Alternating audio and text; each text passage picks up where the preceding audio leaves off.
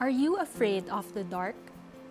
This is a common question that checks how brave or fearful we are being in the dark without any light and usually alone. I do get scared being in an unfamiliar dark place or having to pass through a dark street, how my imaginations can get wild while my eyes cannot see anything. But I do feel secure once I recognize even a faint light. And that's the wonder of light. It can brighten even the darkest places and makes us feel at ease about our surroundings.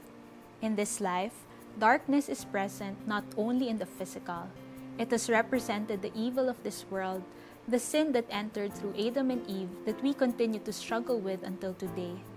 Darkness exists even in our emotional, relational, and spiritual states. Where do we find hope in this kind of darkness? Is there even one answer that can overcome all that we are afraid of? John 8:12 gives us that hope. Jesus says, "I am the light of the world. Whoever follows me will not walk in darkness, but will have the light of life." Jesus came into our world to bring light. He alone bears the light that shines over darkness. The light He gives is one that can make us see who we truly are and the kind of life we are living. He is the light that we need to pull us out of our depression, addiction, desperation, and other bondages that keep us from living in joy.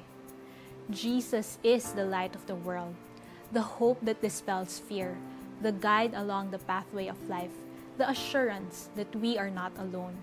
And He invites us to follow Him for us to experience having this light of life.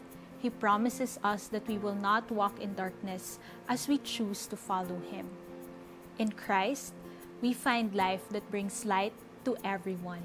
Having Jesus in our lives, we are able to know God and discover our purpose in Him.